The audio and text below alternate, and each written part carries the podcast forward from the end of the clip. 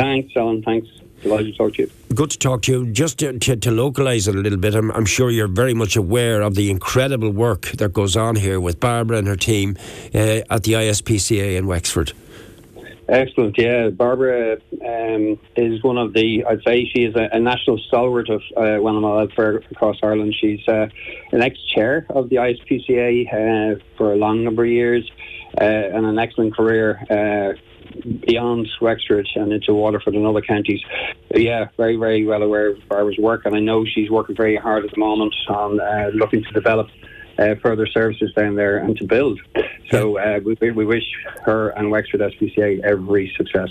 I want to look at the core of this framework now, but uh, at this point in time, as you and I speak this morning, Dr. Cyril, where is animal cruelty to the forefront? Is it still with horses? I know uh, there, has been mistreatment of horses and, of course, uh, dogs as well, and puppy farms, etc. Um, what are you dealing with mostly at the moment as an organisation? Yeah, you, I think you've mentioned the main ones there. Obviously, the biggest issue we have at the moment post COVID is with dogs. We have um, obviously issues in, with um, cats and colonies of cats around the country. Um, and we have our equine centre in Mallow, which is very busy as well with horses and uh, and related animals such as donkeys. But the main issue for us, I suppose, and the focus for us at the moment post COVID would be on dogs. Yeah, and to what extent and to what scale are we talking about now at the moment then?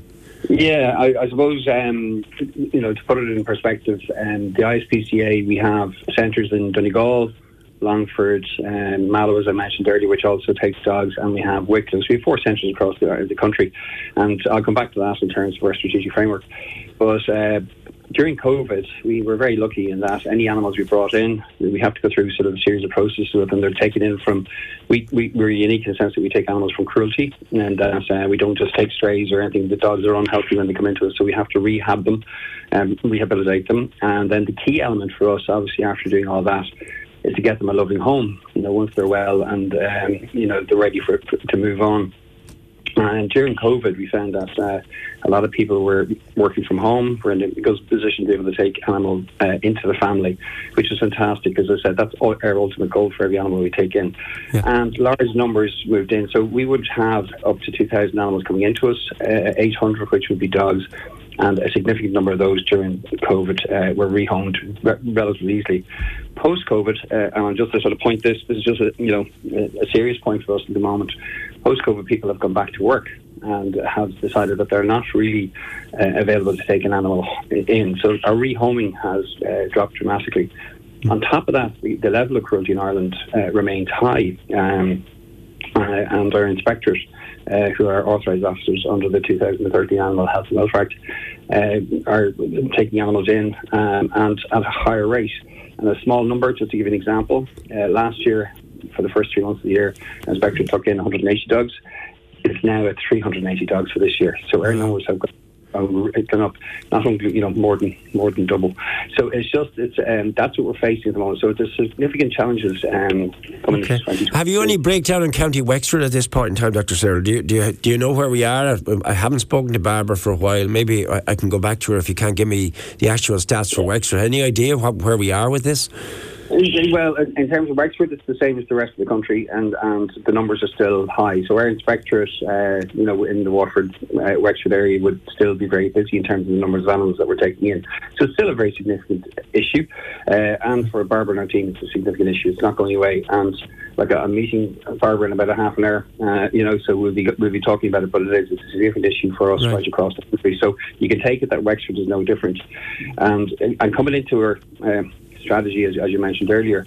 Yeah, uh, we're coming into 53. Uh, ISPCA, uh, we're 75 years in existence to the point where uh, we've grown the organisation. We have uh, experience and expertise across the organisation for a long number of years, including Barbara and others who helped us grow uh, right. to the point where we're the largest animal welfare organisation in Ireland. So you're looking at this for five years. So what are you yeah. plan- what are you planning for five years? And what what is the so, five year yeah. plan? Yeah, five year plan. And as I said, we're coming in, and thank you for, for that introduction because the key thing is there are challenges coming into 2023. There's no doubt, but we also see that there are very significant opportunities for us uh, in over the next five years. So we've divided our strategy into three main pillars: uh, prevention of cruelty, the protection of the animals we take in, and then the prosecution of people who continue to fall foul of animal welfare laws. So, in terms of uh, uh, protect the prevention, we're going to focus on developing our education programs and our advocacy because if we get the younger generations to appreciate how important it is to treat animals well, it reduces the uh, chances that it will occur into the future. So we're, we're going to really put a lot of effort into that. We're also going to work on advocacy in terms of advocating on behalf of animals to improve legislation with the, with the government and uh, with the Minister of Agriculture, who we work very closely with. Then the protection piece, as I mentioned earlier, we have our centres in Donegal, Longford, uh, Cork, and Wicklow we're going to develop those, we'll invest in those, and we'll expand our capacity in those because we, we need, unfortunately, it's, it's not going away anytime soon, and we need to be able to increase our capacity there. And we're looking to go into the West as well because we're an All Ireland um, animal welfare charity, and uh, we need to have our services available to everybody. So we're looking to expand over the West. So that's the protection. And finally, on the prosecution that I mentioned earlier, we have nine inspectors who have the same powers under the uh, Animal Welfare Act as in Garda Síochána. So we can, um, if, if we find cruelty anywhere, we get between 10 and 15,000 calls a year into Longford, into our uh, helpline and of those, about 3,000 of those end up uh, with inspections or going to the inspectors, and about 2,000 end up in inspections. And everything in terms of uh, improvement orders, etc., can happen in those inspections. And we end up with about 20 or 30 of those in court, uh, and we have very successful uh, court cases in terms of people who do fall foul of the law. Obviously, in Ireland today, we need to improve and increase our enforcement. So, over the strategy five years, we're determined to. Uh, we have a very successful enforcement team we need to expand this because enforcement is key to the legislation across Ireland. Yeah, when you say some of these go to court, what type of uh, thing are we talking about here, Cyril? What, what ends up with uh, a case of animal cruelty being in the court? Uh, uh you don't have to be too graphic, but just can you give no. us an example? Is it malnourishment? What yeah, is it? I mean, yeah, it's it, it, it is that. It's a case that uh, what we find is that um, puppy farms have been a major difficulty for us in that uh, people get into this uh, business of um, breeding animals, breeding dogs, and then find that they can't cope with the numbers. Uh, sales, particularly now post COVID, where people were paying a significant premium to buy a dog or you know, a cat or whatever for the home, that's all gone, and they're left in a situation now where they're not making money, and the animals. So we're finding animals in dire conditions, uh, treated really badly, badly homed. Um, uh, living, as you said, I don't want to be too graphic, but you know, more or less not being cleaned up and, and, and in really emaciated conditions. So it is very, very tough on our team. Um, but as I said, we are very professional, we're expert, and we're very passionate about what we do. You, you can imagine, Alan, the, the, you know how great everybody feels when they see an animal coming through which has been treated really badly, ended yeah. up with a court case, and ends up in a loving home. It's it's, it's the greatest job in the world. But uh, the, the, start of that process is a tough process and an emotional, emotional, emotional process for everybody. But the, court cases end up, uh, as I said, we we had about 25 of them last year every one of them were successful from my point of view. They were all uh, prosecuted, and the range of prosecutions uh, it can be a fine, you know, um, in the thousands.